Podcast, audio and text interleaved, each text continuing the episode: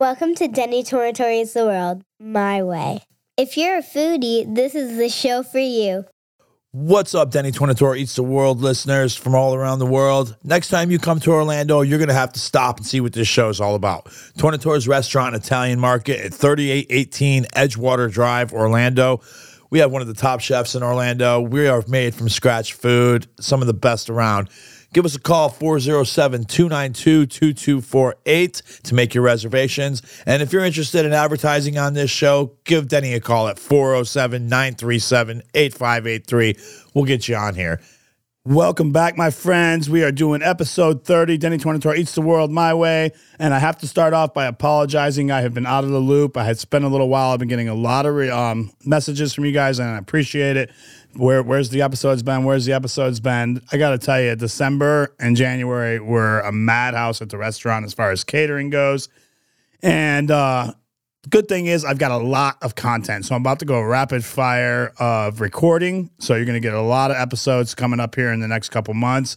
We have a lot of restaurants we checked out. We did a lot of research. And uh, we're going to start off today's episode with a guest and a guest that is amazing in the culinary world. One of my mentors, I'd say, Mike Willinski. Welcome to the show, brother. Welcome.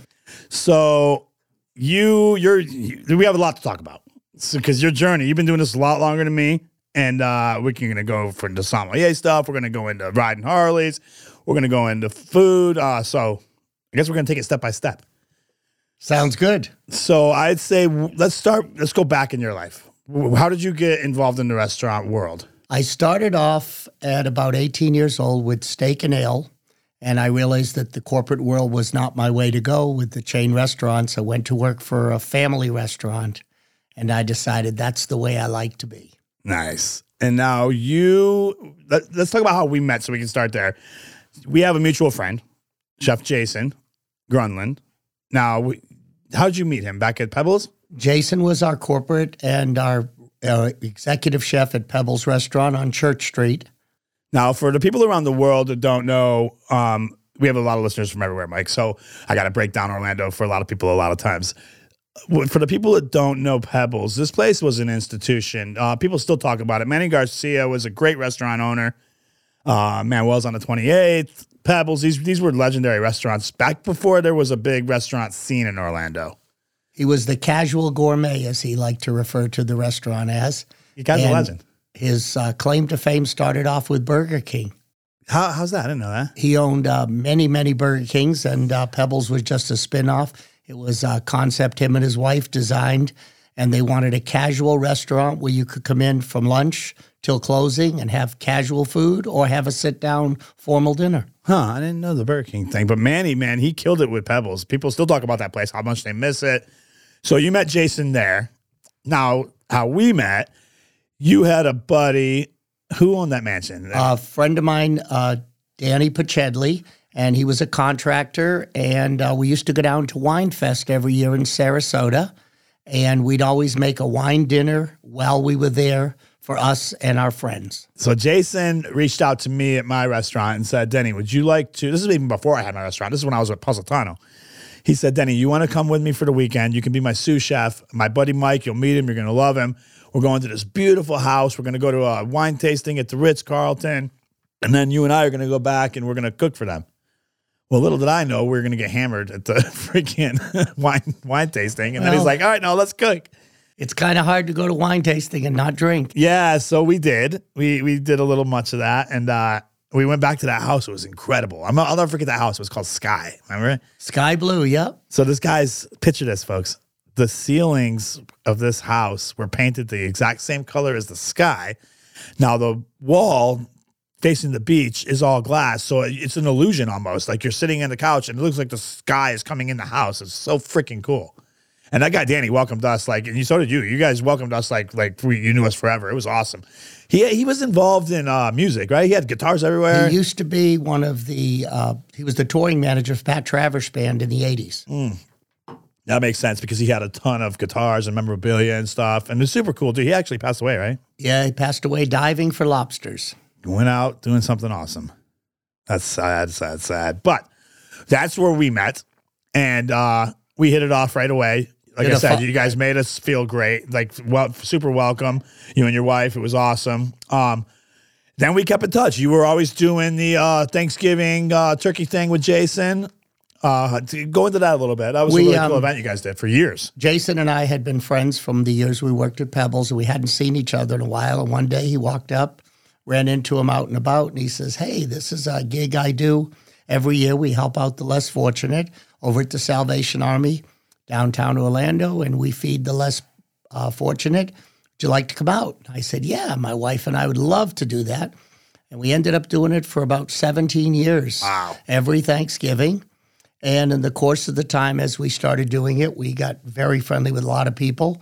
And you being one, Denny, Yeah, I would send you guys pizzas and stuff. send us over some snacks for the people that were working. We got friendly. And when it was time to go to Wine Fest, he put together a little group. And we had a fantastic day at the Ritz Carlton. And then Really we did. fixed about a seven course dinner. I remember we made these giant frog legs and this, and we were hammered. It was awesome. but today, so you're the you're a captain at Vito's, and you're one of the certified sommeliers there. Now I'm a som. You're a higher level than me. You, certified. Yes, you put in a lot more time than I did. Uh, I'm working on that next level, and it is no freaking joke. So I have a lot of respect for the level you have. Now, there's a couple ways. If you guys don't know this world, there's a couple ways you can do it. To me, the easy way would be the WTLC way. You know, you can get in a classroom with 50 people and take it together, or you can do it the hard way, is the way you and I did it, which is the Court of Master Sommeliers. And although it seems hard, if you're in the industry, it's more exciting Yes. because every time you're learning more about wine and you're tasting it, you're finding more flavors, more profiles. Um, you're learning more about how the wine comes about to be delicious wine. So, what did, was it? Just from being in the service industry and then being around wine? Is that what made you want to do it, or is it just your love for wine? What was it? Because you you have you're a wealth of knowledge. Actually, Jason was probably one of my inspirations. He was very much into wine and had traveled the world, and we became very good friends. And as I started exploring the wines that I liked, I started wanting to learn more about it.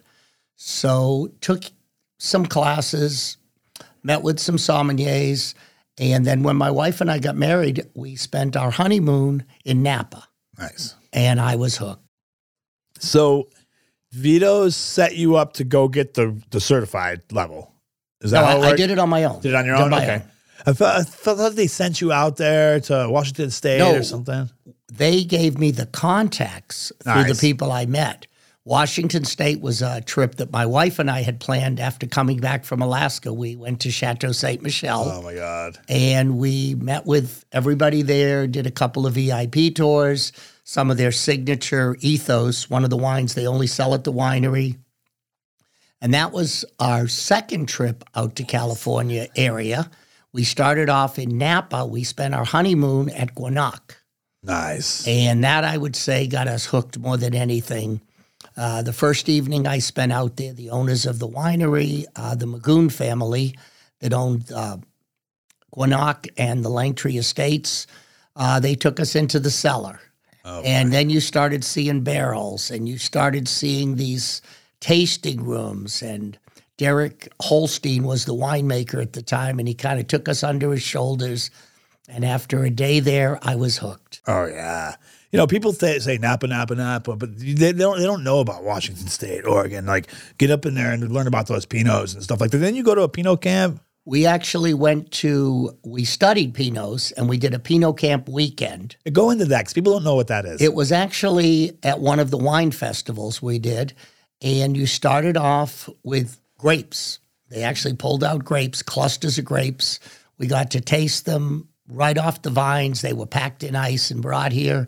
And then we got to see how it goes from grape to bottle. oh, nice. And although you can't do it in one afternoon or one weekend, they kind of simulate each stage of it, Nice. uh, starting with the mashing, starting with the cleaning of the grapes, starting how they select which grapes for estate wines, which grapes they're going to use for blending uh, wines. Um, and as it progresses, you start seeing the evolution of the glass of wine that you might be drinking so cool. and uh, it's really more informative, almost like a chemist in a chemistry Yeah. set. But then when you get the finished product, it's like, wow.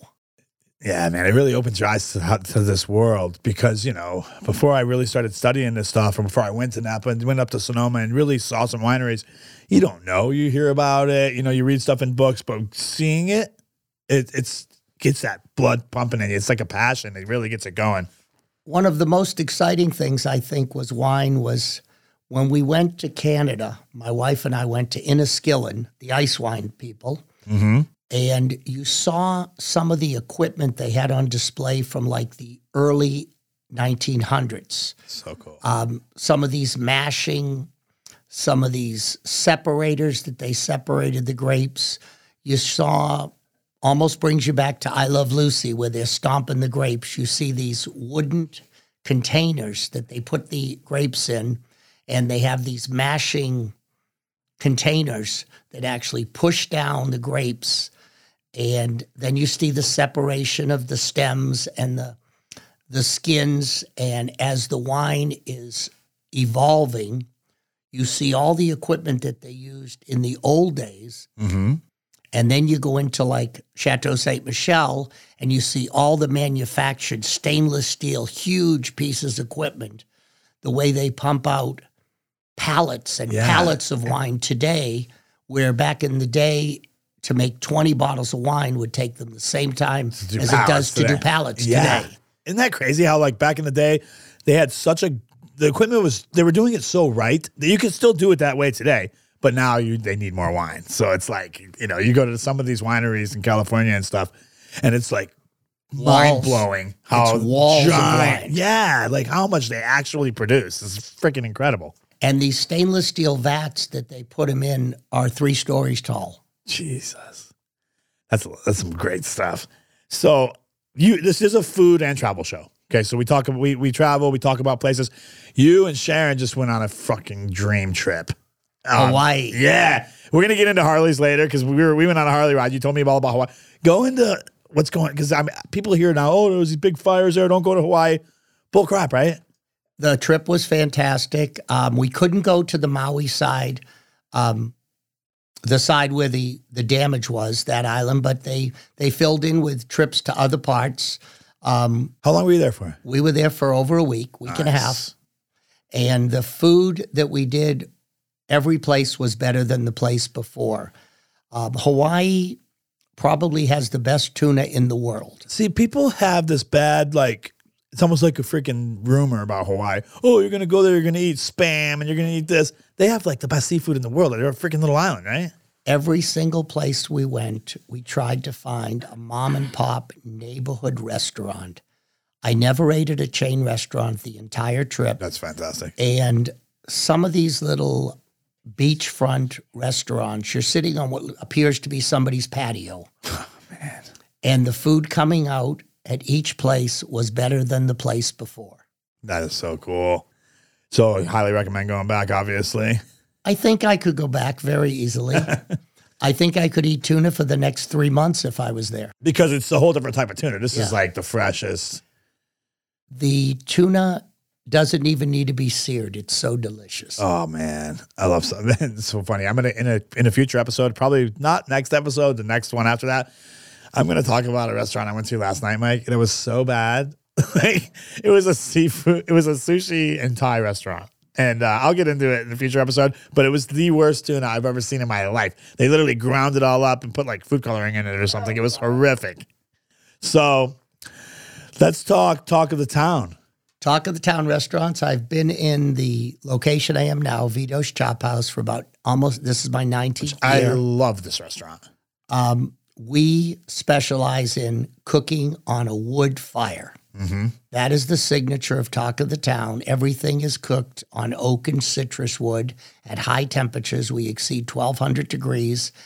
And the fame, claim to fame with Talk of the Town is we are foodies. So, for the people around the world that don't know Talk of the Town restaurants, Charlie's, Vito's, uh, what else is there? Fishbones. Fish bones now. Now, if you're traveling to Orlando, you're hearing we, we get a lot of listeners around the world that they they're going to Disney World and then they stop in my restaurant because they heard the show. I'm telling you right now, if you're if you're staying out at Disney, make a reservation for Vito's on iDrive. Make sure you request Mike as the server, and talk about Oh my God, the steaks. Forget about it. And you know what I like about Vito's? It's one of the, a lot of people are doing the fake uh, pasta and the Parmesan wheel. You guys are using real Parmesan Reggiano. I saw it. Yes, we are. No other restaurant is actually using Parmesan Reggiano. They're using like Grana Padano or they're using like an orange looking cheese to try to fake you out. We go through two wheels a week. We do our uh, ratatouille, a truffle Alfredo table side. so good. The managers roll out the cart. We have a 40 to 50 pound wheel, half wheel of Reggiano Parmesan, and we do a truffle Alfredo that started in the kitchen and finished table side. It's so good. Uh, uh, my favorite thing there is the steaks. I mean, there, there's steaks there are just ridiculous. You guys come out if, if you've never been. Michael come out with a tray of steaks and hit you with the spiel, and it's just like, what do I get now? It's all these steaks look so good. What would you get?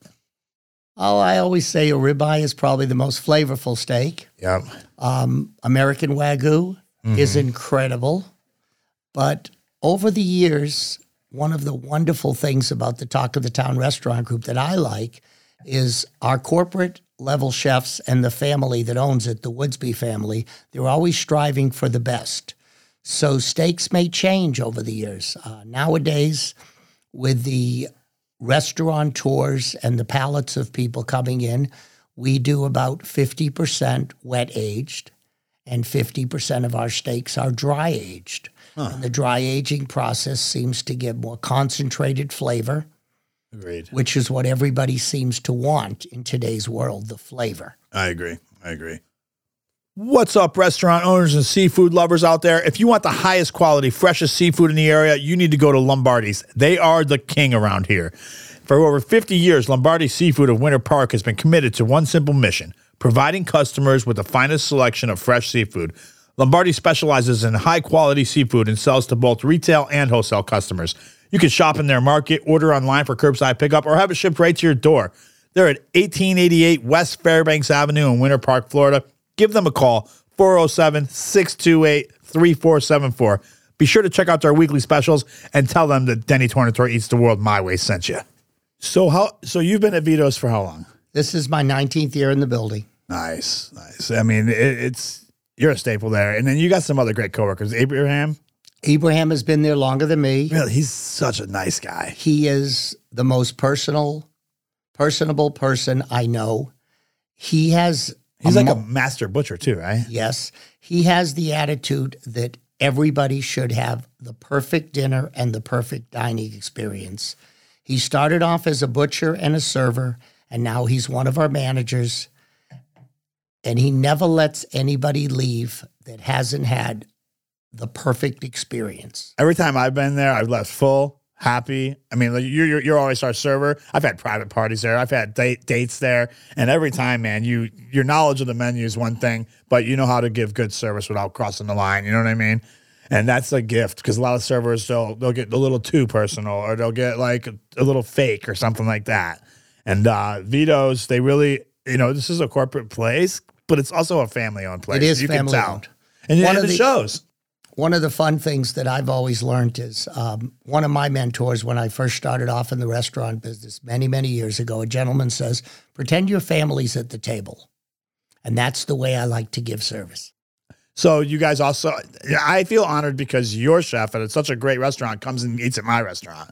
So that makes me feel great. Um, it's an honor, honestly.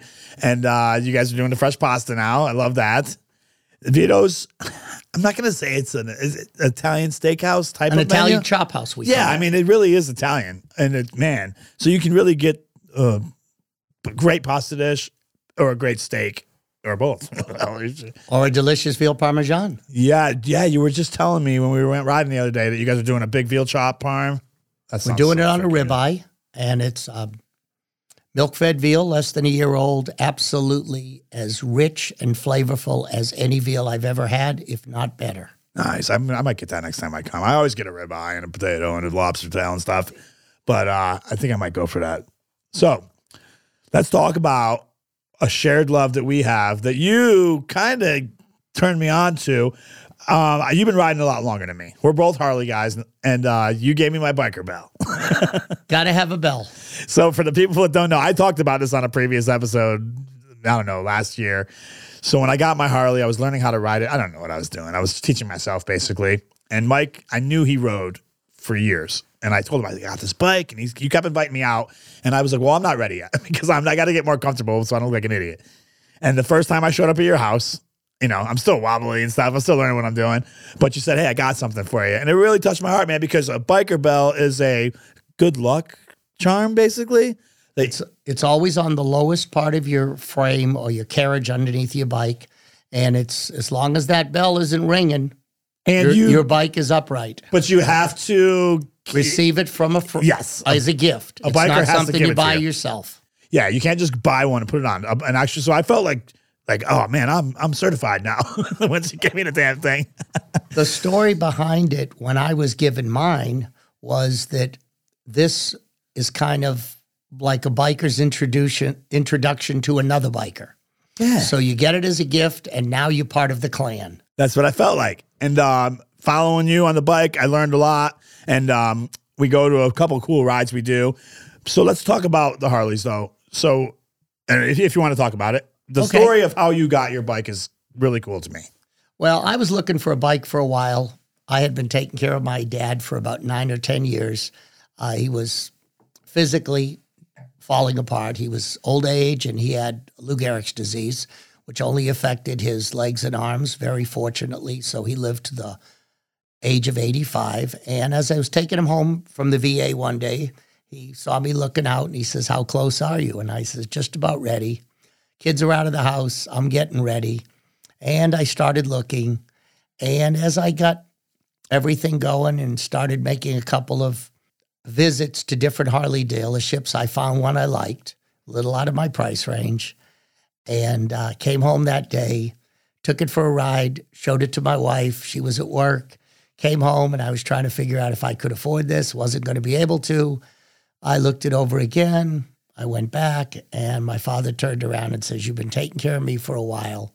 And he wrote the check That's so cool. for whatever I was short, he wrote the check. And uh, to this day, I'll never part with that bike. Yeah, and you got his uh, license on the thing there, right? It's Uh, like, his driver's license is on my dashboard, and it'll always ride with me. He'll be riding with me forever. you took him for a ride on it once, didn't you? I took my mom for a ride. My dad never got on, but he watched. That's so awesome, man.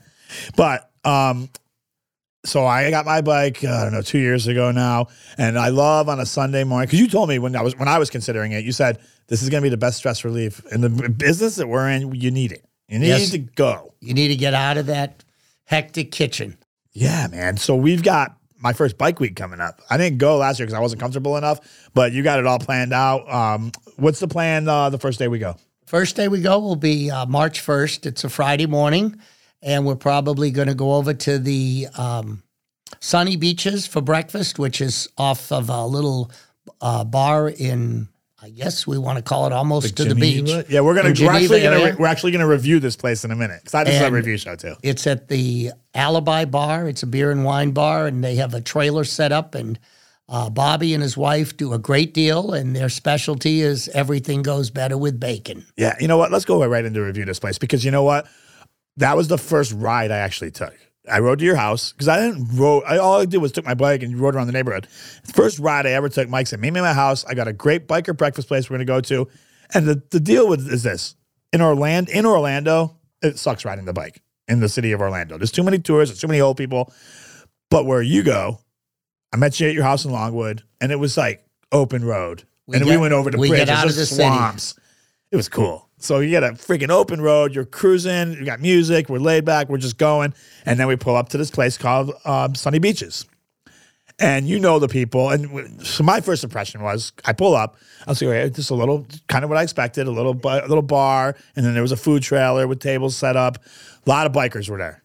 This is a place that bikers know to go because it's just for one, the ride is cool to get there, but it's a good breakfast. Great breakfast. Um, no matter what you like, there's always something for. Yeah. And What's uh, the guy's name? That the guy's it? name is Bobby. Bobby's the nicest. And you- his what is his wife and kid work there? His wife and I believe it's his daughter, and uh, they've been in the restaurant industry in the Central Florida area for about 25, 30 years. nice, super And nice people. He used to be at another bar doing his thing, and the bar got sold, and he just did a little bit of investigating. And the alibi says, We've got a big parking lot, and you're welcome there on the weekends. And they came to an agreement, and I'll tell you, It's the best place to go for breakfast that I know. Yeah, I'm telling you, you get a pie. I so my daughter Leah likes to get on the back of my bike, and we go, we follow you, and we go to the Alibi, Sunny Beaches. We get there, and uh I've never spent, and I pay for me and her. I've never spent twenty dollars. I swear to God, it's probably like it's usually like 12 dollars, and we're not talking about some cheap shit. We're talking about a pile of bacon, right? I mean. This is a pile of bacon. Eggs put, cooked perfectly. You know what I had last time that was so good was the freaking fried bologna sandwich. Yep. Dude, I was expecting like some bologna cut up and fried. You know what I mean? This was a three inch Piece of bologna. bologna. It's a bologna steak. It was a bologna steak that was fried though. You know what I mean? So it was crispy on the outside, juicy. Man, that was so awesome. Um, biscuits and gravy, freaking eggs. Um, everything I've ever had there has been great. And during the course of bike weeks and special events, a lot of times he'll do a Friday evening fish fry. He'll set up in the evenings for special events. But it's kind of a destination. You can sit there for an hour, hour and a half and talk to people, and you'll see all sorts of people from all parts of the country that just know this is where they go when they come to Bike Week. Or when they're down in Orlando area and they're riding their bike, they got to go there for a Saturday or Sunday breakfast. It's a nice pit stop on the way to the beach. Yes, it is. Uh, and I, a couple episodes ago, I reviewed uh, Duck's Dam Diner that we went to. That's another great ride from out here in like Longwood or Apopka. You ride out to Ocala. That was another great ride. Go right through the Ocala National Forest. What a beautiful ride. I've only done it once, but I'll definitely do that ride yeah, again. we, we definitely got to do that again. And I also am looking forward to. We were talking about um, going to the West Coast. What do they call it? Gator Tail or Dragon's Tail? Or Dragon's Tail in Atlanta, Dragon's Tail. outside of Atlanta. I want to. I really want to like trailer the bikes and go to freaking South Dakota. now I'm thinking big. I, I haven't been there yet, but it's definitely on my bucket list. That is a trip. I mean, I I would love to ride the bike there, but realistically, going through It's only four days, everybody says, in Sturgis, four eight hour days. I think we can do it. I, I telling you, I would love it. Um, I'm, I'd yeah, I'd camp on the road. I don't care. I'll have some fun. But uh, just to see like the Mount Rushmore and all that, and the cliffs and everything, man, that that's the kind of riding I want to do. It's open road. Yeah, absolutely. So, what do you got going on, man? You um also you have some awesome um, jewelry and wind chimes and wallets I've been seeing you selling. Where are you guys at? My wife and I do uh, farmers markets. It's our kind of like our retirement business. It will be, but we've always used it for vacation money for years. We set up at the uh, Webster Flea Market, Farmers and Flea Market on Mondays for the day. And on Wednesday morning, you'll see us out at uh, Deland at the Volusia County Farmers Market. Uh, we just brought in in the last year and a half, two years, Corinthian bells. We so cool. sell wind chimes from four inches to six foot tall. We sell wallets, stainless steel jewelry, some silver, occasionally some gold. Um, I used to do jewelry repair as a hobby, do less of it now, more selling, but it's a fun way to get away. Um, during Bike Week, of course, all the farmers markets become Harley dealerships, of basically. Everybody's selling everything from t shirts to equipment for your bike to specialty things. Um, it's not unusual to see people that are out there looking for antique parts or parts that are missing from their bike that they're building. Nice. Well, I'm also when I when I set this when I get this episode live out in the public, I'm gonna tag Jason because he's gonna like to hear this, man. And when you hear this, Jason, I want to thank you for introducing me to Mike back in the day, and uh, I hope you're doing well. But um, we're gonna wrap it up. Um, I've got to go make some dinner tonight, and I've got man, I've got to go back to work tomorrow. When are you back to work? I go back on Tuesday. So you put in your time at Vito's. What's your schedule looking like now? At Vito's, I go in about three o'clock, three thirty, and I, we're open at five. Four thirty, we open for our happy hour. From five o'clock Tuesday through Saturday, I'm there till the people don't come anymore. And look forward to seeing anybody. Yeah, make sure And everybody. Make sure when you guys make the reservation for Vito's when you're going to Disney World, make sure you ask for Mike and make sure you tell him when you get there you heard it on Denny Tornatore Eats the World my way. Mike, thanks a lot, brother. Let's ride this week. Uh, let's ride one time before Bike Week. But um, I appreciate you, man. Appreciate all the knowledge. Appreciate the uh, friendship. Thank you for having me. I look forward to future episodes, and uh, you'll have to do a review after Bike Week. I'm definitely going to. We'll see you guys next time. If you liked what you heard today, please like, comment, and subscribe for more. And go follow our Facebook page where you can see all the photos from our episodes.